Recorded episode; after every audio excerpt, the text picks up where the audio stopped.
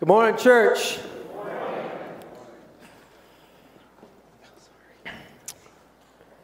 There was a driver for a florist shop who stopped at a roadside diner. The waitress brought him over a hamburger, a cup of coffee, and a piece of pie. And as the driver was about to eat, three men in leather jackets pulled up on motorcycles and walked inside the diner.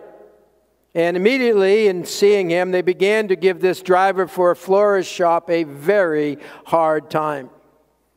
The driver sat there calmly, not responding to their insults. One motorcyclist grabbed the man's hamburger and ate it. The driver of the florist shop did nothing. The second motorcyclist grabbed his coffee and drank it right down. Still, no response from the florist driver. The third biker took his piece of pie and devoured it. The driver didn't say a word. Calmly, he got up, he put on his jacket, he paid the cashier, and he left. And one of the bikers said to the cashier, Not much of a man, is he? No, he's not much of a driver either, the cashier replied. He just ran his van over three motorcycles. you know, it's hard to hide anger. Sooner or later, it comes out. You may give the appearance that you're calm on the inside, and yet you're fuming. Anger. How can it be handled? Is it okay to be good and angry at times? Why does it go wrong? Well, we continue in our sermon series, Wise Up, by looking at the book dedicated to wise living, the book of Proverbs. And so I invite you to turn to Proverbs. You can go kind of to the middle of your Bibles and then go back a few pages, and you're going to find the book of Proverbs. And start there, just jump in anywhere in Proverbs, and I'll lead you as we start going through this. Now, if you've been here uh, in our series, you, you realize that we spent uh, several weeks um, in the first nine chapters, and then we began last week looking at various topics splattered throughout chapters 10 through 31. And last week, we looked at the seriousness of pride and the need for humility in our lives. It was very appropriate, actually, to start there, since the indispensable requirement for gaining wisdom is humility before God. It's to fear the Lord. It's to come humbly before Him that we must build our lives upon in order to live skillfully in this world. Now, I remind you that Proverbs are general statements that teach a lesson and not necessarily promises to be claimed. They tell you the way things normally work, but they're, they're not a, a, a one size fits all. And a part of being wise is understanding that different circumstances call for different responses. Proverbs helps us with that. So I hope you're reading through it, maybe a chapter a day. Uh, as, as you can pull out the many different topics that are here. And I remind you, these proverbs, that they're written in a poetic form, which uses imagery and metaphors, uh, the economy of words, and Hebrew parallelism, which rhymes ideas rather than rhyming sounds. So often the second line is rhyming the first line through contrast, comparison, or expanding on the first line, and that's just a poetic way that we need to be understanding. That's Hebrew parallelism. Well, this morning, as is obvious, I want to look at what Proverbs says about anger. Anger is one of those respectable sins in the Christian community. We tend not to think a big deal, eh, it's a big deal, and we figure everyone sort of has it. You might recall the first sin east of Eden was anger. But for Cain and his offering, Genesis 4 9 tells us, God did not look with favor, so Cain was very angry and his face fell. His face was downcast. And of course, as you know, the, the, the true account there is anger and his jealousy led to murder of his brother Abel. And in the New Testament, in Galatians 5, there's a list of sins there that are works of the flesh. And on that list of works of the flesh, you, would expect, and, and it's there sexual immorality and impurity and sensuality and idolatry and sorcery. I mean, the major sins as we categorize them. And then on that same list, works of the flesh, there's strife, there's jealousy, there's fits of anger. that same list.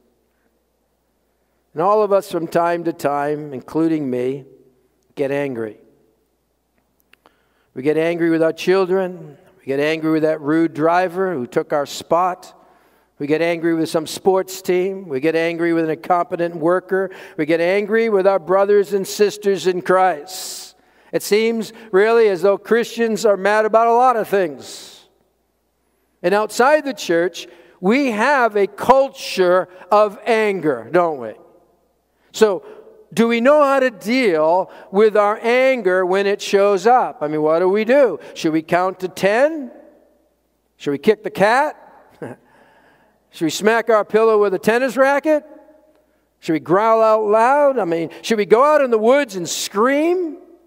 Should we slowly repeat a calming word such as relax? Or technique I, I read about a while, while ago. We, we, when we have anger, we can feel our face and the tension that is there and sort of massage the anger away. Huh. I don't know. There's plenty of advice out there on the subject, but is it the right advice? All right, the book of Proverbs provides some help on this matter of anger. First heading this morning is Proverbs helps us to assess anger correctly. Proverbs helps us to assess anger correctly. All right, look with me at Proverbs chapter 15, verse 18.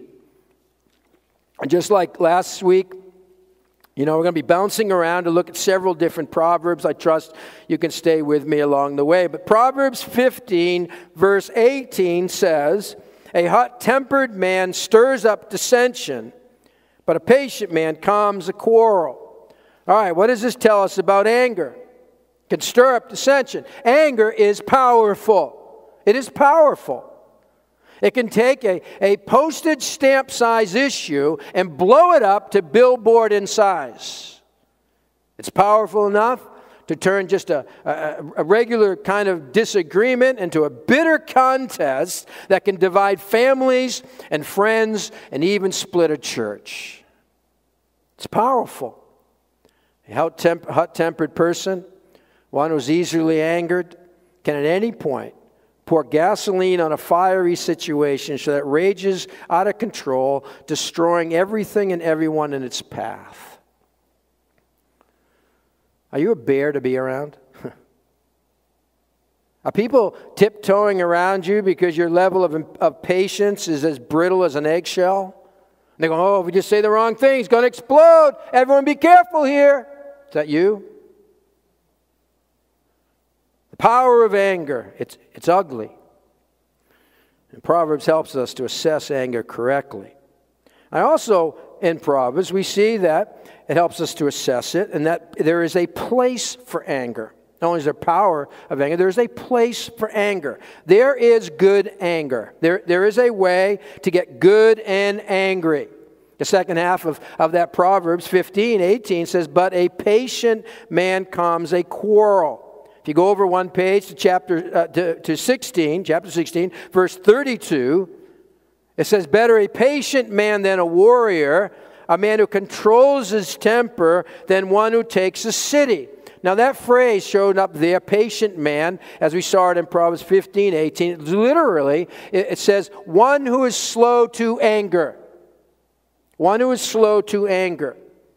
And we see that phrase used of God in Scripture. Slow to anger is an attribute of God. God got angry. I mean, he doesn't, he doesn't fly off the handle, he doesn't lose his temper, but he does get angry. God became angry with the children of Israel many times. God cannot be neutral when it comes to evil. His anger is always a righteous, holy anger. You see, anger is an emotion, it's a, it's a, it's a God given emotion. And so to say that a Christian should never get angry would be biblically incorrect. Anger is not always wrong. There are causes that ought to make us good and angry. John Chrysostom put it this way He said, He that is angry without cause sins, and he that is not angry when there is cause sins. For unreasonable patience is the hotbed of many vices. Very interesting. In other words, the answer to the emotion of anger is not indifference. It isn't to be no anger, but slow to anger. Not no anger, but slow to anger. Do you realize that in the New Testament there's actually a command to be angry? There is, Ephesians 4. Ephesians 4. I think it's, I should have looked this up in between services. It's either verse 25 or 26. It's in that, that address. You, you'll find it, but it's there. It says, there's a command. It says, be angry and sin not. Some of you know the rest of that. See, the evil in society should stir up some feelings of anger within. When justice wins, even for a moment, the response could justifiably be anger. So there's, there, so there's such thing as good anger. If you love something or someone and you see the thing or person you love threatened, you are angry and rightly so. But good anger, get this, is in proportion to the cause. So, how does, how does anger go sideways? Well, obviously, when your anger is disproportionate to the cause. Like, like blowing up a, an abortion clinic because you're angry at what they stand for. That's disproportionate. And so, just as the solution isn't no anger but slow anger, but neither is the solution blow up in anger and just, well, just let it all out. For Proverbs 29 11, 29 11 says, A fool gives full vent to his anger. That is why just let it all out is not an effective way to deal with anger. Ventilating anger is like ventilating a fire. It doesn't put it out, it fans it into flame. And perhaps you know the story. I, I believe it's a true story. Uh, back many years ago now, there was a man in California who was angry about sharing his apartment with cockroaches. Okay, you can understand that. So he went out, he went to the store, and he bought 25 activated bug bombs.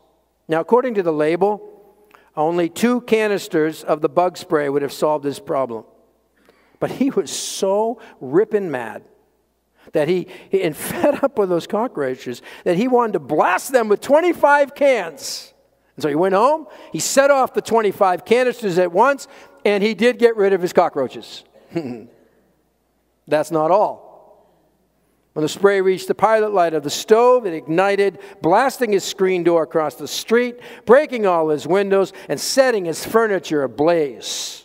The blast caused over $10,000 damage to the apartment building. What's your anger costing you?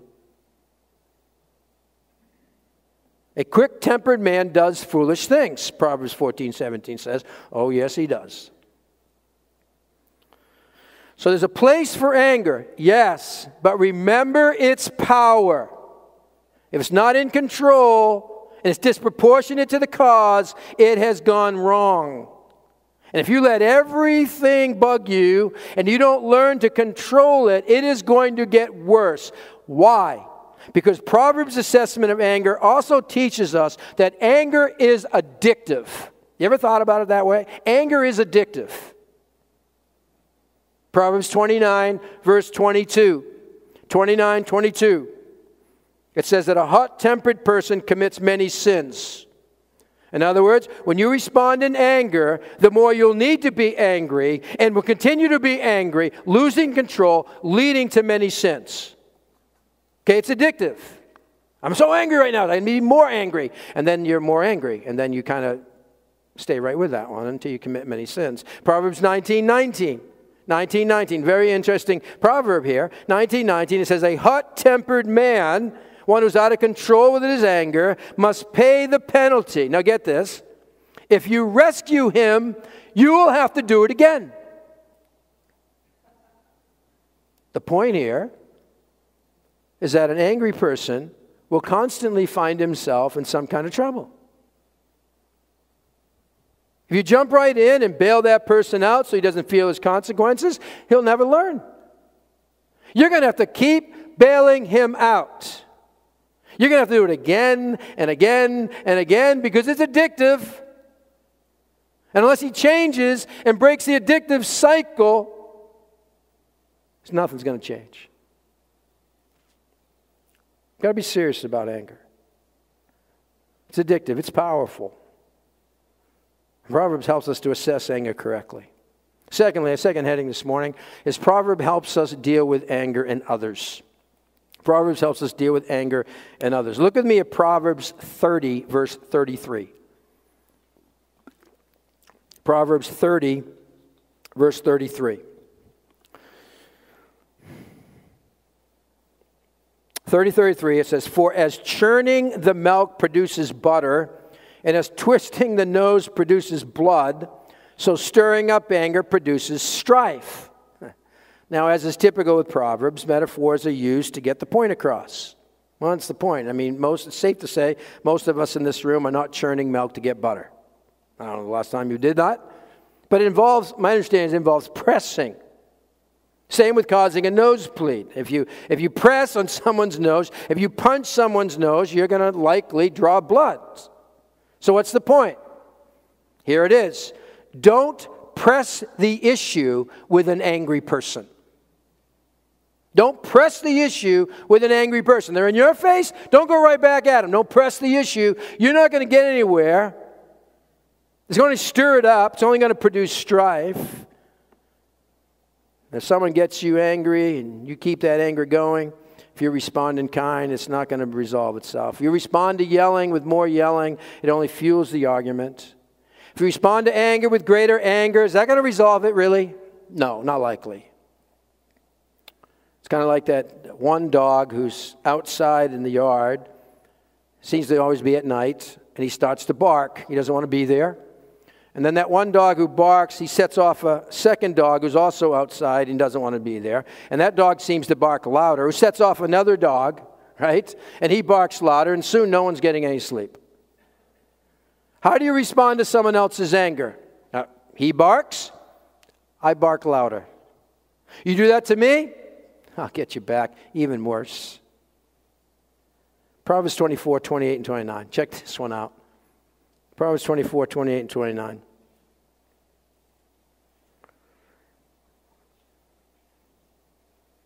Proverbs 24, verse 28. Do not testify against your neighbor without cause or use your lips to deceive. Do not say, I'll do to him as he has done to me. I'll pay that man back for what he did. Now, this isn't saying that you can never testify against your neighbor. It's not what it's saying at all. But the one spoken here is testifying how? Out of retaliation. He's doing it, he's doing this, this testifying in a spirit of vengeance. It's kind of this uh, sorry, not sorry kind of attitude. I'm going to do this. No, I'm sorry. No, I'm really not. I'm really glad you get it coming to you. Now, notice in this proverb that the man is speaking. And I ask the question to whom is he speaking? To whom is he saying, verse 29, I'll do to him as he has done to me. I'll pay that man back for what he did. Who's he talking to? Himself. He's talking to himself. Back in an earlier sermon in the series, I mentioned that the greatest influence on you is you. What do you tell yourself? This man here is stewing over what has happened to him. You ever done that? You kind of rehearse it. Someone did something to you, and you just think about it constantly. Go, blah, blah, blah, You're all bent out of shape. You keep telling yourself what he did to you. And then, as soon as an opportunity comes and it strikes that we can give him a piece of our mind, we attack. It's been there all along, waiting to come out. That's uncontrolled anger. That's when anger goes sideways. I mean, it's hard to be wronged. It's even more difficult to be wronged and not fight back. It's so unfair. when attacked, when something hurts, there's a proper way to respond to that. How are we to respond? A very well known proverb, Proverbs 15, verse 1. Check it out. Proverbs 15, verse 1. Great verse to memorize. Great verse to write on an index card on your phone and carry it with you through the day. Proverbs 1 could save us a lot of heartburn and headache and strife. I wish I practiced it more often than I do, but it says in Proverbs 15:1, a gentle answer turns away wrath, a harsh word stirs up anger. A gentle, soft response can calm a heated situation. I mean, not always, but it has a better chance of extinguishing the fire than if we pour more gasoline on it. So there you are. Someone has said something uh, to you in anger, and they're either on the edge of losing it or maybe they've already lost it. And the question that hangs in the air at that moment is how are you going to respond? I mean, you could be mad. You may feel quite angry at what the person said or did to you. How are you going to respond? Rage back, let them have it, walk off in a huff and say a few things as you walk out of the room, slam some things, throw some things perhaps. Give them what they've given you. Proverbs counsels us in our anger show restraint. We are wise when we choose not to escalate an argument with the way we speak and our reaction. A soft answer is the way to go to calm the quarrel. Words have that kind of power. Consider, consider the words from the lips of Jesus as he was hanging on the cross, being executed not for any sins he had committed, but for our sins. And as evil men physically abused him and, and assaulted him verbally, and as he hung there on the cross about to die, he said these words three words, and how powerful three words they are Father, forgive them. You talk about a gentle answer. How could he say that in such a time as that? Because Jesus absorbed our sin.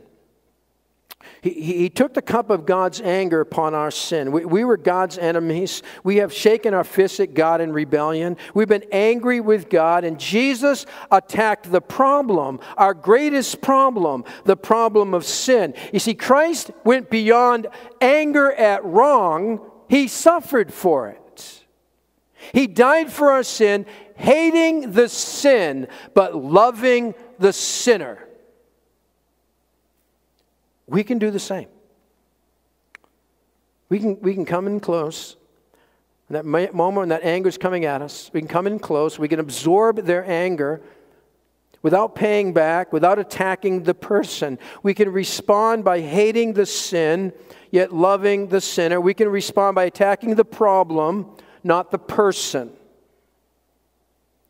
Martin Luther King Jr., in one of his well known speeches, said it this way He said, While abhorring segregation, we shall love the segregationist.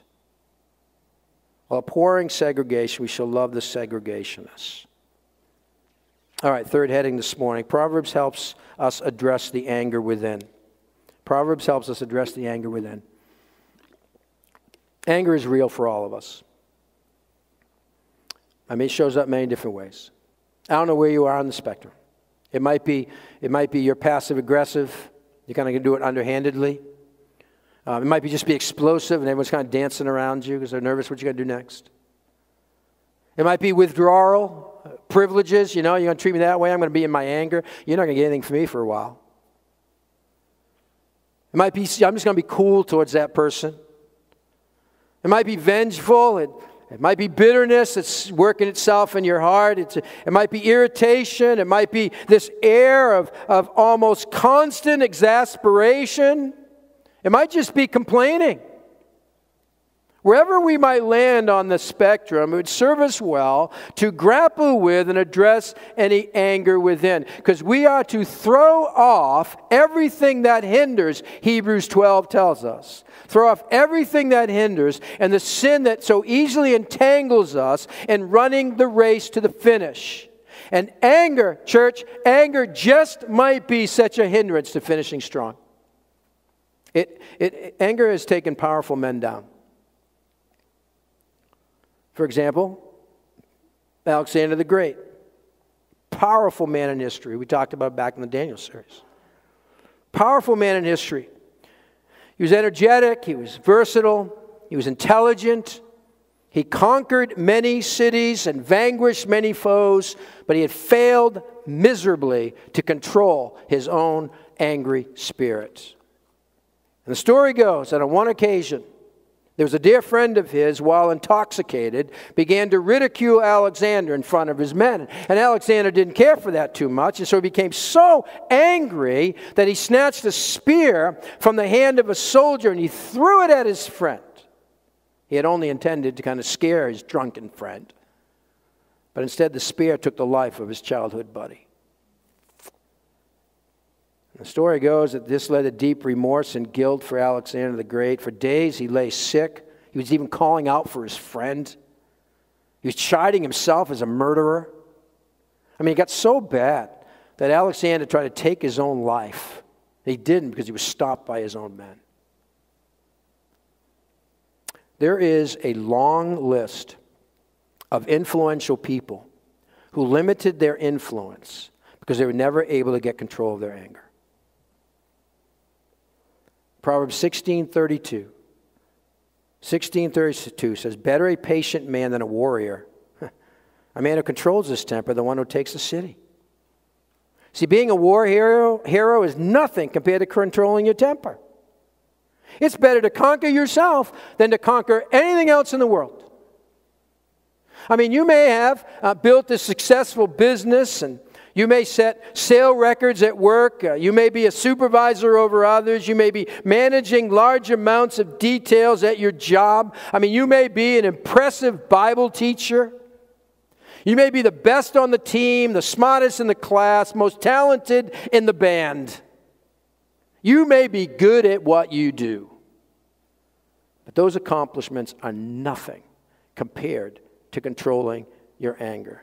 And it just may be that anger will be your downfall.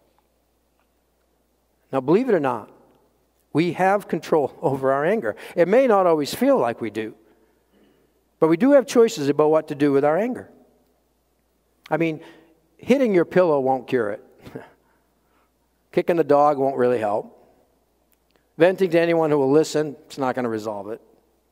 There's a better way over and over and over in Proverbs, the message is clear regarding handling our anger. Look at Proverbs 14 29.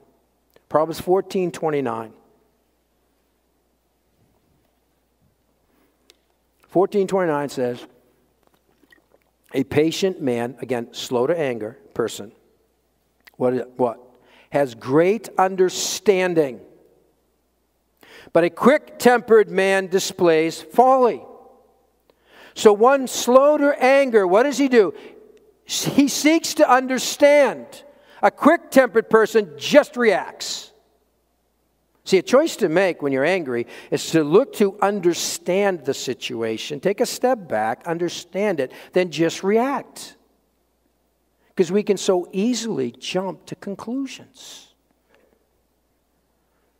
While waiting at the airport terminal for her plane to begin boarding, a woman sat there reading a newspaper. Earlier, before she sat down, she had purchased a package of cookies in the uh, airport snack shop to eat after she got on the plane. And out of the corner of her eye, she noticed the man sitting next to her was eating a cookie. She looked down and noticed that her package of cookies had been opened and the man was just eating them. The woman couldn't believe that this man would have such a nerve as to eat her cookies. And so that she wouldn't lose all of her cookies to the man, she slowly reached over, took a cookie, and ate one herself. To her amazement, the man continued to eat her cookies. Getting more and more irritated, the woman uh, removed all but one cookie from the package and ate the rest of the cookies and left one sitting there on the table. Well, at that point, the man reached down, he looked at the last cookie, and, and before eating it, he, he broke it in half and he, let, he left half of it, half that cookie for the woman. Now, this made the woman so angry. She grabbed the empty package with a half cookie and crammed it in her purse. Then, to her shock, she noticed that there in her purse was her unopened package of cookies. she was eating his cookies. Huh. Assumptions. How wrong they can be. Might there be some wrong judgments or judgments made on partial information that get us all worked up about somebody? Well, one slow to anger has great understanding. He tries to understand, not just be understood. Address the anger within. Look to gain some understanding. We can address the anger within by practicing restraint. We've already seen this. Let's come back to this. Proverbs 17 27. 1720 says, A man of knowledge uses words with restraint. And here it is again a man of understanding is even tempered. Now, to be even tempered, to keep one's cool in the midst of conflict. And so, when a, when a, when a uh, discussion is kind of churning your stomach, it's tightening up your muscles and it's pushing all your buttons, they're indicators you need to pause, gain some composure and perspective before opening your mouth or sending that email or that text, cool down before you speak. Church, before you send that text, before you send that email, before you make that phone call, before you tell everybody else about what's going on, cool down. Take a step back. Restrain from saying anything, doing anything. It's been said speak when you're angry, and you'll make the best speech you'll ever regret. Proverbs 29 11, when it says a fool gives full vent to his anger, that verse goes on to say, But a wise man keeps himself under control. Keeps himself under control literally means calms it back. It's used in other places, and speaking of calming a storm. Now, isn't that appropriate? Because anger acts like a storm. What do we need to do? Calm it back. And speak of calming back isn't suggesting we just kind of come up with ways to stuff our anger. So we go outside and we drive over somebody's motorcycle. Don't just stuff it. We need to calm it back when we're about to speak, when angry. Wisdom involves self control when angry. All right. All right, let's break this down some more. Let's get practical. We said that anger can be good. We've also seen that anger can go wrong. So, do us some good to discern where our anger comes from. What is the root of your anger? It's been said roots become shoots, become trees, become forests. a while back, I listened to a sermon by Tim Keller on the subject of anger, and I came away from that with three questions. Three questions. Are three questions we can ask when we feel that emotion of anger within. Question number one is What is so important to me that I am angry about it? What is so important to me that I am angry about it? Are we angry because God's honor has been slighted? Is that usually what's getting us worked up? If so, it can be a very powerful tool to move us to action. When we're angry at the things God is angry at, we'll attack the problem, not the person, and it can result in positive change. Am I angry at a cause that angers God? What is so important to me that I'm angry about it? I mean, let's be honest. Much of what we get angry about is when something comes between me and what I have to have order, control, a thing. You just blocked it. And when that's blocked and something interferes with my intentions, I start to feel the anger. What is so important to me that I'm angry about it? Question number one. Question number two is what am I defending? What am I defending here? I mentioned earlier that if the thing we love is being threatened, that can trigger anger in us. What am I defending? Because what you're defending might reveal what you love the most. Is it your agenda you're defending? Are you embarrassed and you need to save face and you need to defend that? Are you defending your ego or your pride or your performance or, the, or are you defending the thing you wrap your identity around, your looks or your grades or your winning or being the best, a certain skill? What am I defending? Third question What are you building your life on? What am I building my life on? I would be happy if, fill in the blank. That's likely what you're trying to build your life on. To ask that question just might identify, it might, some idols in our lives. We may be worshiping our appearances. We might be worshiping the God of convenience. We might be worshiping uh, the love of, of an individual, of the love of Christ. We might be worshiping our schedules. What are you building your life on? Things? If we're looking to things for our happiness or for our significance rather than to God, we will find ourselves angry a lot. Because things can't come through for us, only God can. What are you building your life on?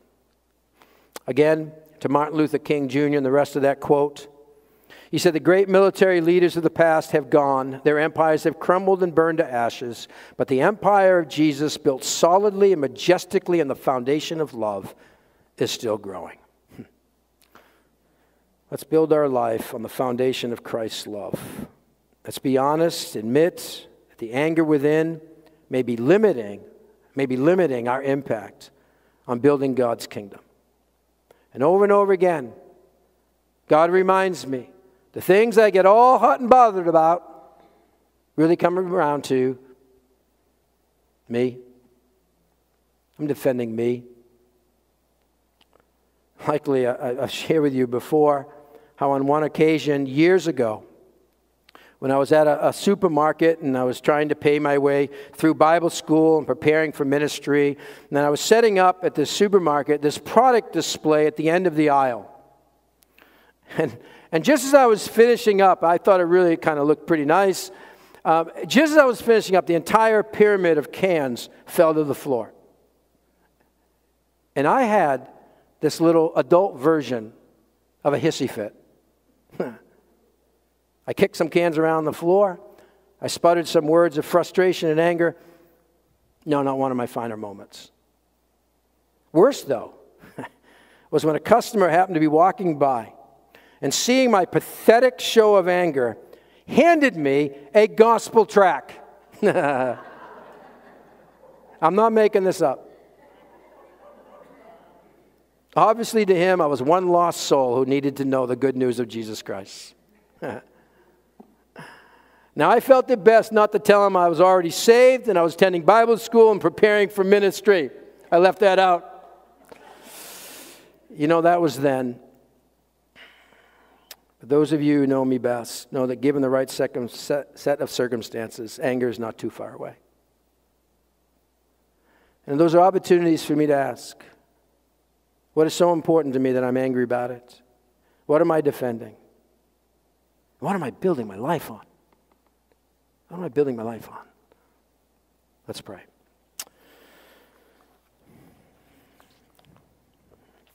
God, help us to get a handle on this.